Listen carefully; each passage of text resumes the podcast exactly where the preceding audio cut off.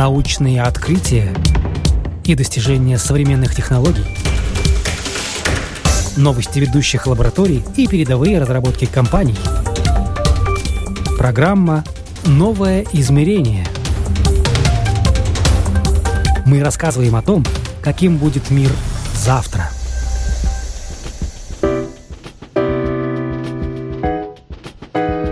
Здравствуйте, у микрофона Яна Ермакова. Вы слушаете программу «Новое измерение». В этом выпуске кубинцы получат доступ к бесплатному интернету. Наемные хакеры спасают IT-компании от взлома. И, наконец, как создают и тестируют форму для армии. Об этом и не только далее, но сейчас продолжим актуальными новостями. Наемные хакеры спасают IT-компании от взлома. Согласно данным этической хакерской платформы BugCrowd, внештатные хакеры могут зарабатывать более полумиллиона долларов в год на поиске уязвимостей и сообщений об этих проблемах компаниям, таким как Tesla и правительственным организациям типа Министерства обороны. Сколько платят хакерам, зависит от того, насколько серьезно решенная ими проблема. 94% охотников за ошибками в возрасте от 18 до 44 лет, а некоторые все еще учатся в средней школе. Около четверти хакеров на платформе BugCrowd не имеют высшего образования. Google представил проект «Год в поиске», в котором собрал сведения о самых частых запросах пользователей в 2018 году. На протяжении года в мире чаще всего искали информацию о чемпионате мира по футболу, трех умерших в этом году известных личностях. Это диджей Тим Берлинг, Авици, рэп-исполнитель Мак Миллер и легендарный автор комиксов Стэн Ли, а также искали информацию о фильме «Черная пантера». На первом месте среди новостей все тот же чемпионат мира по футболу, далее следует ураган Флоренс, королевская свадьба принца Гарри и Меган Маркл, результаты выборов и лотереи Мега Миллионс.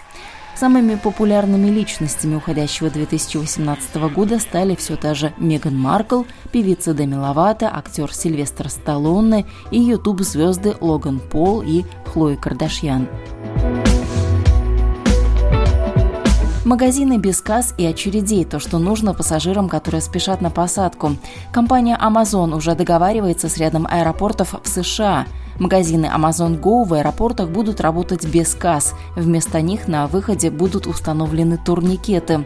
Проходя мимо них, покупатели просканируют дисплей своих смартфонов, и нужная сумма автоматически спишется со счета. За последний год онлайн-магазин Amazon значительно расширил свое присутствие в материальном мире. Помимо книжных магазинов, теперь также работают два робо-магазина. Новые точки появятся также в Лос-Анджелесе, Чикаго и Сан-Франциско. Кроме того, компания намерена автоматизировать не только небольшие магазины, но также крупные супермаркеты. Сеть хостелов Dream Hostels создала телеграм-консьержа, чтобы помогать ориентироваться в новом городе и всегда быть рядом с гостями. Виртуальный консьерж подскажет, в какие музеи, кафе, рестораны, клубы лучше пойти или какие события пройдут в городе в ближайшее время. Телеграм-консьерж работает круглосуточно и всегда готов помочь, если кто-то потерялся или нужно заказать ночью такси. А для потенциальных гостей он забронирует место в хостеле или предложит пообщаться с другими путешественниками ссылками в чате. Чтобы воспользоваться сервисом, нужно зайти в Telegram и указать город, в котором находится пользователь, а дальше перейти на канал, где будет сразу предложена основная информация и появится возможность напрямую связаться с виртуальным консьержем. В будущем количество городов в сервисе будет увеличиваться по мере появления новых хостелов. На данный момент услуга доступна в Киеве, Львове, Варшаве, Братиславе. На этапе запуска также Полтава, Запорожье и Прага.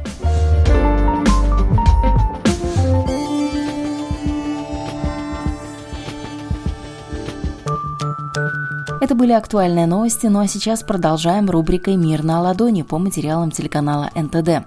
Милан делает ставку на зелень. Итальянская столица моды планирует стать еще и более экологичной. К 2030 году власти хотят высадить 3 миллиона новых деревьев и тем самым смягчить местный климат. Архитектор Стефано Боэри создал зеленый оазис в центре Милана.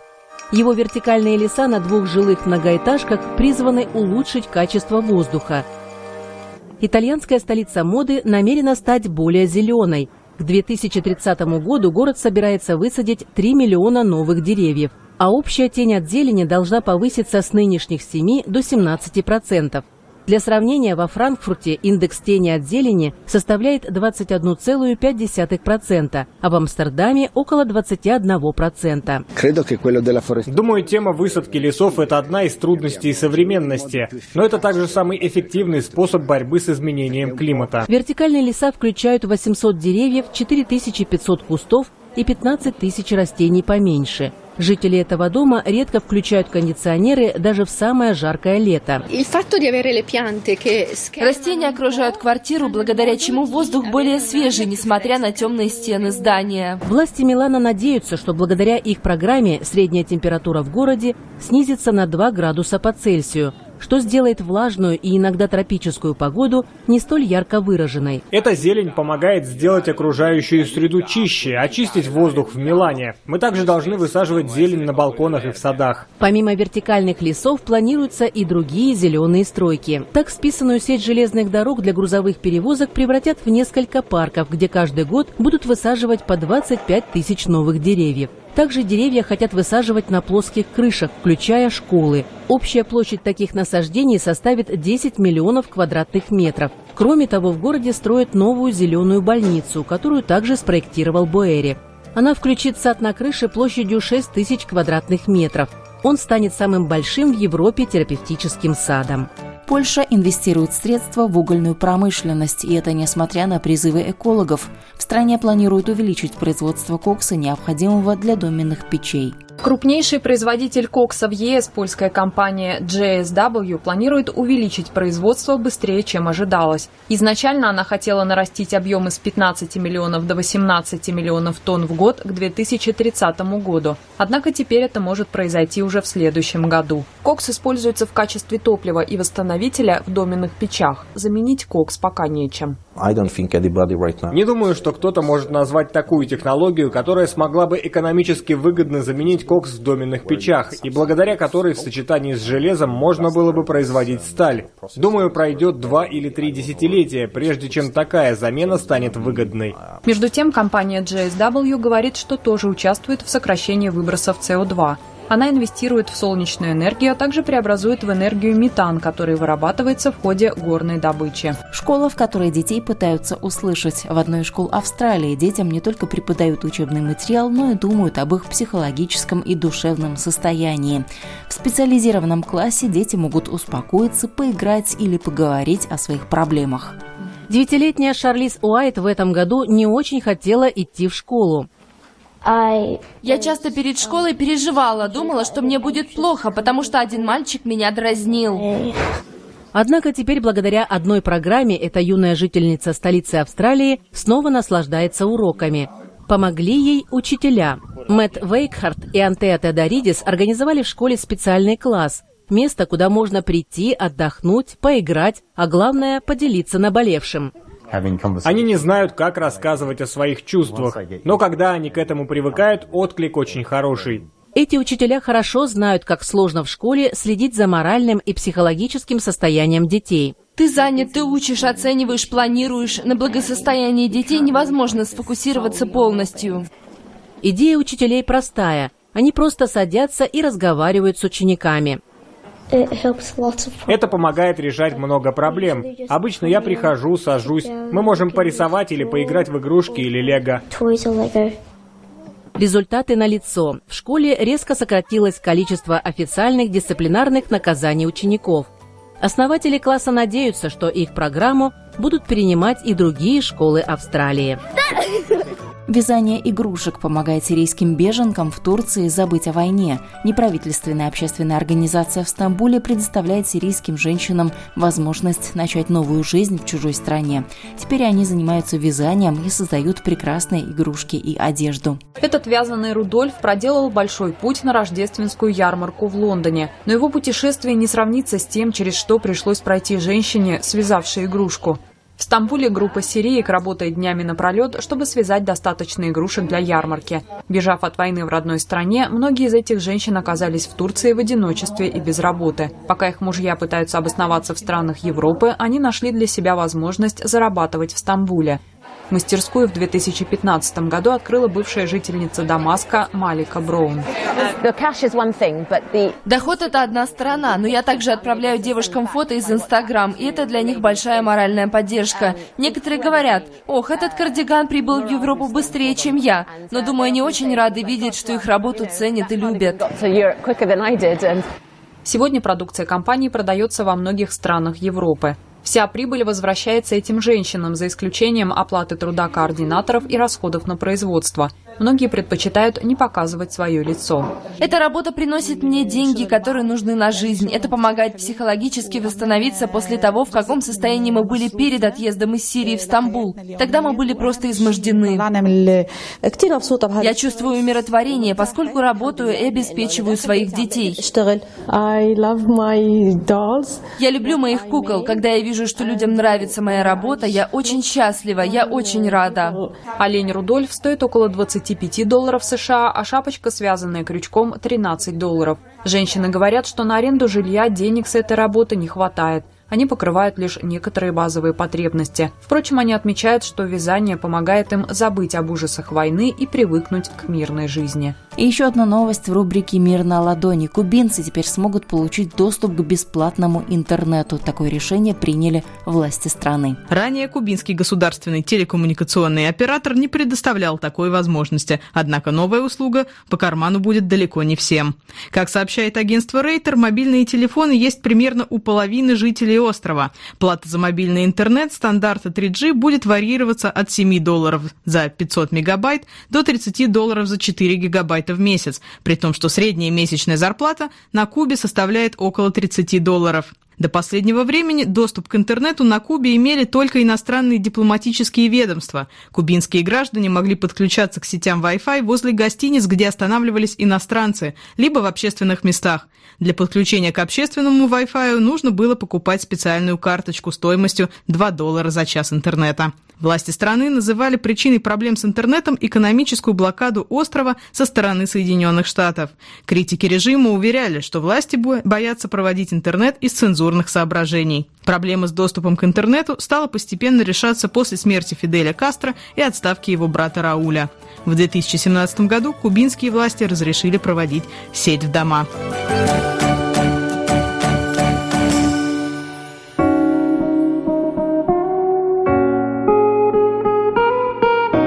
Это была рубрика «Мир на ладони», но сейчас переходим к основной части программы. Органза, ситец, шерсть, хлопок, лен, джинс, бархат, сатин, батист, тафта, фланель, сукно, шелк – все это и не только ткани старого поколения. Их смело можно списывать и уже отнести к классике, так сказать, к прошлому. Им на смену сегодня приходят умные материалы. Они не горят, не электризуются, отталкивают воду, сохраняют и перераспределяют тепло, не пачкаются, дышат, проводят электричество и даже пахнут.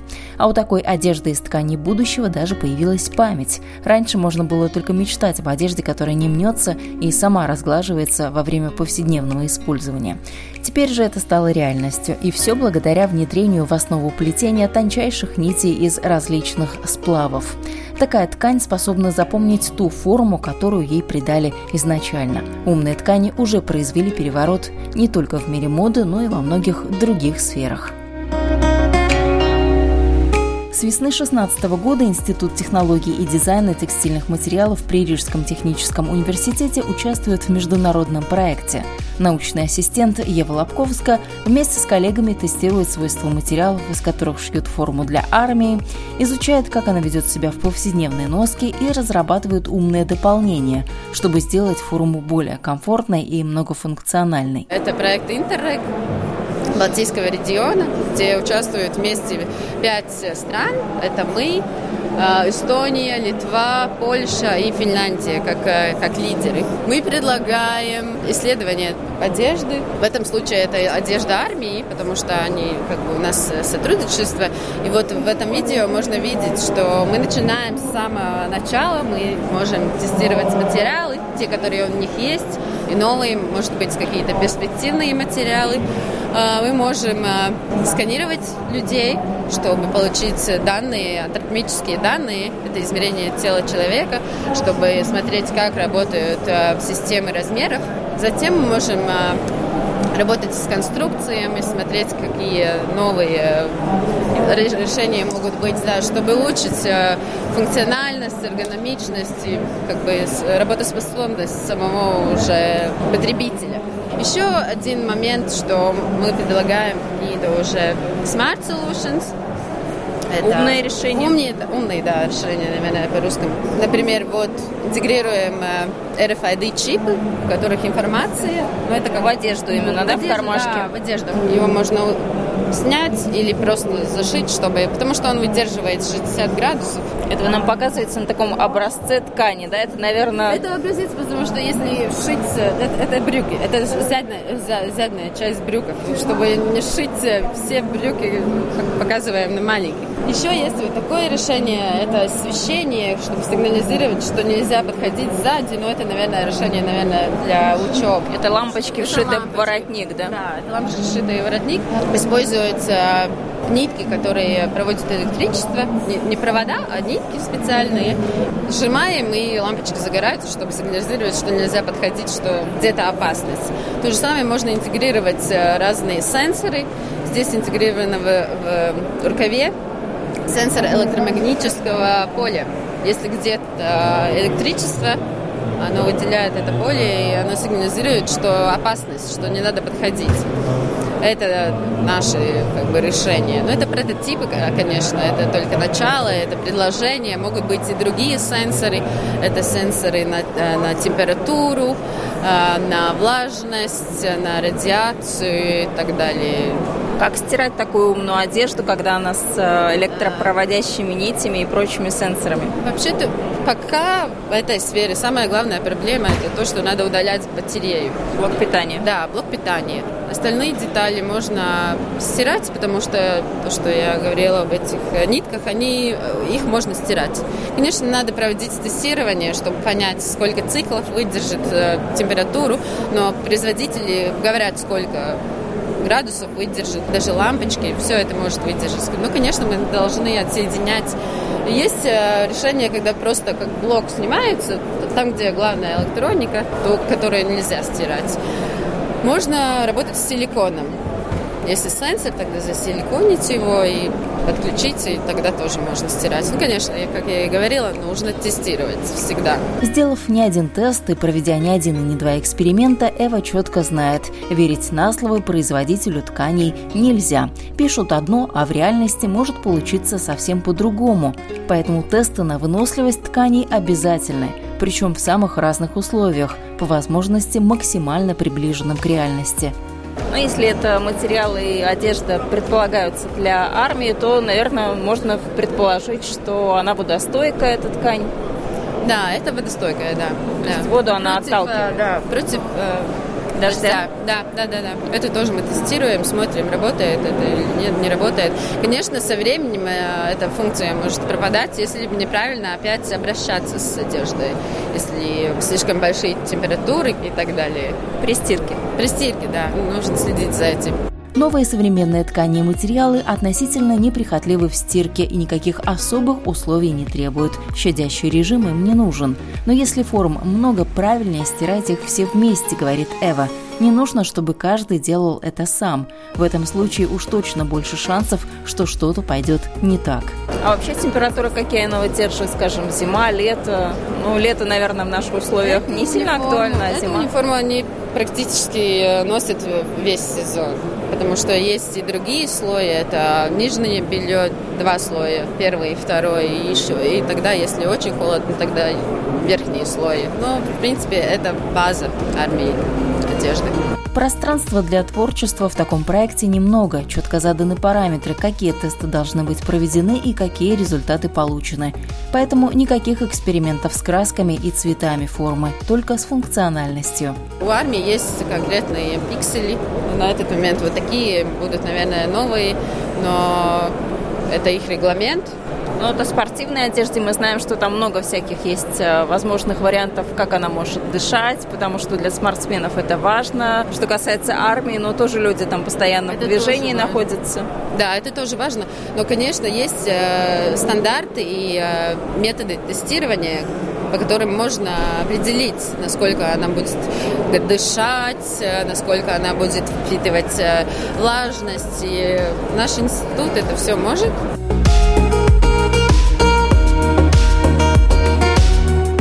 Как начался этот проект? Почему?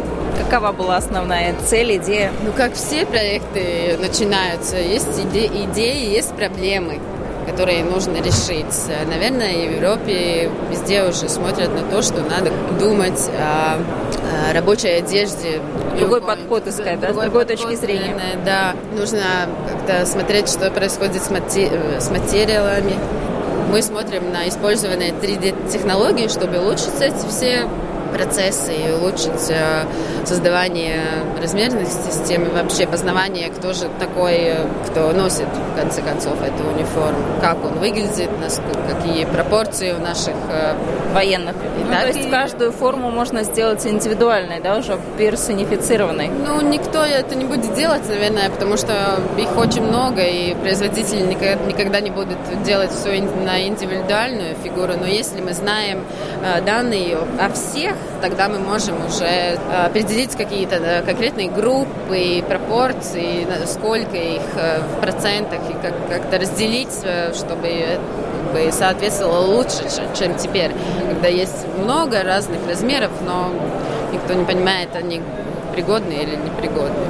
Пять стран участвуют в этом проекте, 10 партнеров. 10 партнеров, да, это пять институций, которые занимаются исследованиями, и пять реальных производителей. У каждой страны свой производитель.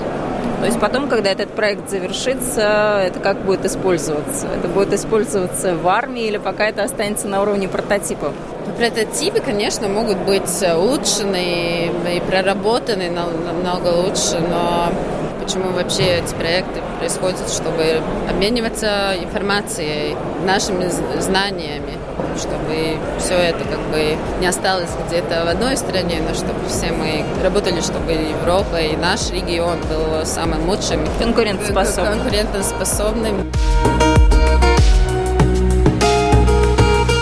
Одежда для армии, какие-то сенсоры, все эта информация, ну, довольно-таки, она не закрытая, но, скажем так, для особого пользования. Сейчас да. мы видим, что этим проектом занимаются студенты, то есть как эти две а, вещи соотносятся между я не собой? студент, я, я работаю в университете, я scientific assistant, научный сотрудник, да, ассистент. научный сотрудник. Так что я не только студент, и я не исследую только прототипы, я больше работаю с антропометрией. Каждый делает свою, свою работу. Сначала было побольше человек, несколько уже закончили свои работы. Те, которые работали с тестированием материалов, закончили работу, и из технологии тоже. Ну, то есть обязательно какой-то специалист, который да, разбирается да, в электронике, конечно, кто конечно, в материалах. Конечно, это специалист, профессоры из нашего института, специалисты, конечно, специалисты. Студенты нет, это уже другой уровень, не для студентов. Конечно, электроника это не очень с армией совместимо, потому что они уязвимы, но, наверное, для каких-то учебных тренировок для учений, тренировок, да? да, это, конечно, это, это было работало очень хорошо. Конечно, когда, когда уже реальная среда, то это не очень будет работать, потому что их можно обнаружить быстрее, если там электроника, там излучение и так далее. Так что да, но как э, идеи, чтобы работать на учениях, это, наверное, будет работать. Здесь э, есть э, блокирующий такой материал, как ткань, который не позволяет снаружи сканировать, только позволяет внутри сканировать. Он блокирует сигнал знаете, как теперь карточками можно украсть информацию? Сканировать. сканировать да, то здесь э, специальный блок, который позволяет это делать. Что модельеру хорошо, то солдату, прямо скажем, не очень. Особенность армейской формы в том, что это одежда повышенной эксплуатации. А то, что чаще используют, то и выходит из строя тоже чаще. Выстирывается, протирается и рвется. Военные грешат на качество, неправильную размерную линейку. Руководство же, напротив, винит самих солдат, мол, они сами виноваты, не умеют правильно носить. Истина, как всегда, где-то посередине. А при разработке вот э, этих э, прототипов как много берется из э, технологий спортивной одежды? Потому что, ну, все-таки довольно близкие сферы. Ну, все они связаны. Рабочая одежда, армия, спорт. Ну, это, это все, это все вместе. Конечно, у каждой из них своя специфика, но ну, это база, конечно же, очень похожа. Может отличаться материалы, которые, возможно, используются, потому что армия нуждается в материалах, которые против дождя, наиболее прочные. Прочные, да, потому что в спорте там можно использовать эластичные материалы, и тогда мы уже можем делать так, чтобы очень уютно, потому что комфортно и эластично, но в армии это невозможно, только, может быть, в нижнем белье. Коллега из Китая вас спросил, пожароустойчивый да, ли это, нет. этот материал, и очень удивился, когда вы ему ответили нет. Что нет? Ну да, в этом случае он не пожароустойчивый. Характеристики ткани зависят от поставленных задач. Если будет запрос, чтобы ткань защищала от огня, значит именно такой ее и сделают, говорит Эва. Но функциональность материала ограничена. Сделать его всемогущим даже с развитием современных технологий не так-то просто. Как долго вы еще будете проводить исследования, работать в этом проекте, когда он завершится? А, работа на проекте продолжается до конца года, и еще потом распространение информации о том, что сделано, какие результаты, потому что еще другие партнеры будут показывать свою, свои достижения, тогда все совмещать вместе обмениваться информацией. Будете выбирать лучших, если участвуют э, пять стран, и, наверное, кто-то предложит более интересное решение? Нет, там не выбирают лучших. Там главное, что делимся информацией. Никто там не пытается быть лучшим. Это, это главное, что мы знаем, что делать, как делать. Можем что-то брать у них, они могут что-то взять от нас в каждой э, стадии проекта. Про материалы, про антропометрию, про прототипы. Какая информация вам изначально нужна была, чтобы проводить исследования, тестировать? То есть понятно, что никакие секреты армейские вы не раскрываете. Мы должны были понять вообще, какая униформа, какие размерные системы, как она проектируется, э, затем какие у нас вообще люди в армии. Поэтому сканирование, поэтому антропометрия и все эти данные, потому что мы должны понять, какой он, чтобы вообще улучшить эту униформу по форме, по прилеганию, по распределению каких-то элементов. Затем материалы. Вообще-то началось э, с анкетами, чтобы понять вообще, какие недостатки они сами видят, сами те, которые уже носят эту одежду. А какие были недостатки? Недостатки – это порванные части, больше всего в брюках, такие какие-то нюансы. Потертости, может быть, какие-то? Потертости не очень. С этим они уже как бы смирились, наверное. Ну, красота там не главное. Ну, красота вообще там не главное, да. Главное, что чистые и в следующий день могут опять сбежать. То, что было несоответствие размеров то, что у них сложности выбрать свой размер. А как устраняли минус, когда что-то рвется? Вы просто добавляете, может быть, в материал какие-то более Мы эластичные смотрим, почему ткани? рвется? Или это шов, или это сам материал. Поэтому тестирование материалов и швов на то, как они рвутся, потому что непонятно сразу. Бывает, что по шву, бывает, что рядом со швом. Значит, что-то может быть не так с материалом. Смотрели материалы ли они соответствуют э, техническим э, Документации. Документации. Они должны выдержать, почему они не выдерживают. А, смотрели соответствие в том, что если униформа слишком маленькая, конечно, если размер не соответствует, он порвет свои брюки, если сделает э, движение, такое резкое движение. И тоже смотрели и спрашивали, как у них с размером. Они даже сами раскрыли то, что всегда выбирают немножко побольше, чтобы ничего не рвалось. Но не так, как девушки, да? Мы-то ну, да. поменьше, поменьше, а тут в армии наоборот, чтобы побольше, чтобы практично было. Чтобы дырок не было.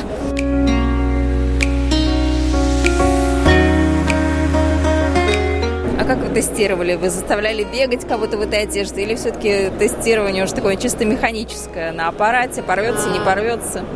Одно тестирование, конечно, на аппарате, а потом уже, когда создаются прототипы, мы давали уже тестировать в реальных ситуациях. Просто то, что они реально делают, бегают, э, там, все, остальное, чтобы посмотреть, как новая конструкция работает. Это производитель тоже все делал, шил несколько униформ, давал реальным людям, да, и они реально тестировали. То, что мы можем в своей э, лаборатории еще посмотреть, как работает вместе тело человека и одежда, если сканировать. Если мы сканируем человека без одежды, потом в одежде, и потом их э, объединяем в одну модель. Да, и потом смотрим, как, как вот эти слои работают вместе. Какие отзывы получили о новых прототипах с улучшенным вариантом этой формы? Это трудно понять, потому что было много прототипов в стадии вот этого, но как бы последних не очень плохие, все как бы уже улучшается, и мне нравится, что пониженный этот пояс уже но надо смотреть, наверное, немножко побольше промежуток времени, чтобы понять, что и как. Э, потому что мы, мы тоже, мы как э, исследователи можем контролировать, насколько все наши планы выполнены, если все достигнуто. Так что это тоже надо смотреть. Может, еще что-то можно улучшить, как бы так. То, что мы бы хотели, чтобы было побольше данных о, о нашей армии, данных э, тела, чтобы реально создать и посмотреть вот эту систему размеров, вообще понять. А тестировали вы зимой, летом? Или как только вышел какой-то новый материал или новое улучшение, вот тогда и приступили? Кажется, что было весной и, и э, осенью тоже. Там обстоятельства намного не отличаются. Они все равно пачкаются и бегают, и, и, и потеют, падают, и все так далее. Так что от сезона намного не отличается, потому что они весь сезон его и носят. Потому что там другое нижнее белье это уже как у кого. Одну, одному холодно, другому не холодно.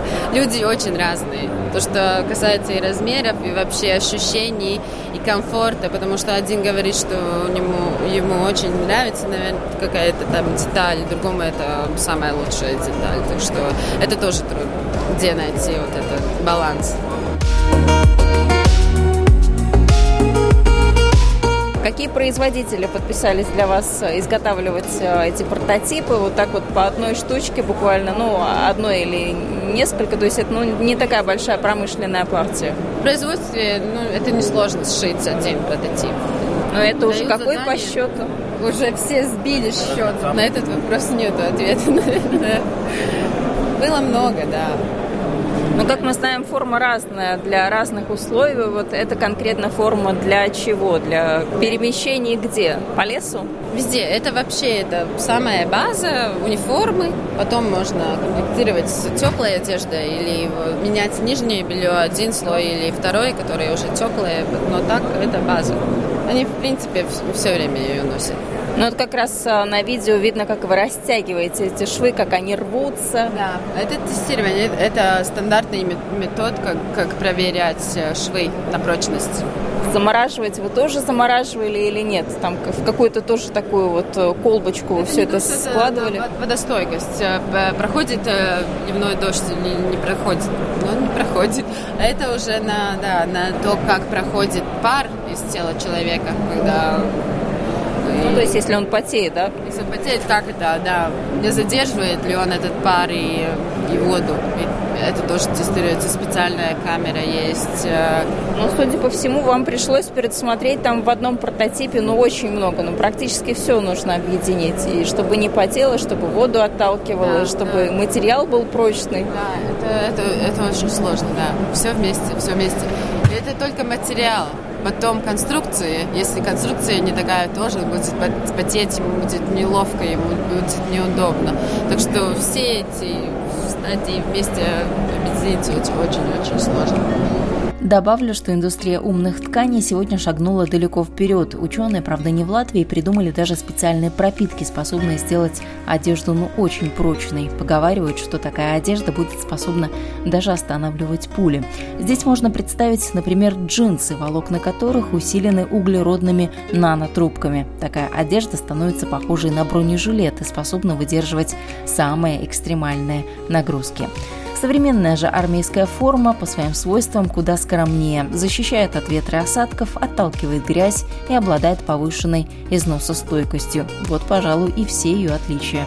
Вы слушали программу «Новое измерение». Ее подготовила и провела я, Ян Ермакова. До встречи ровно через неделю.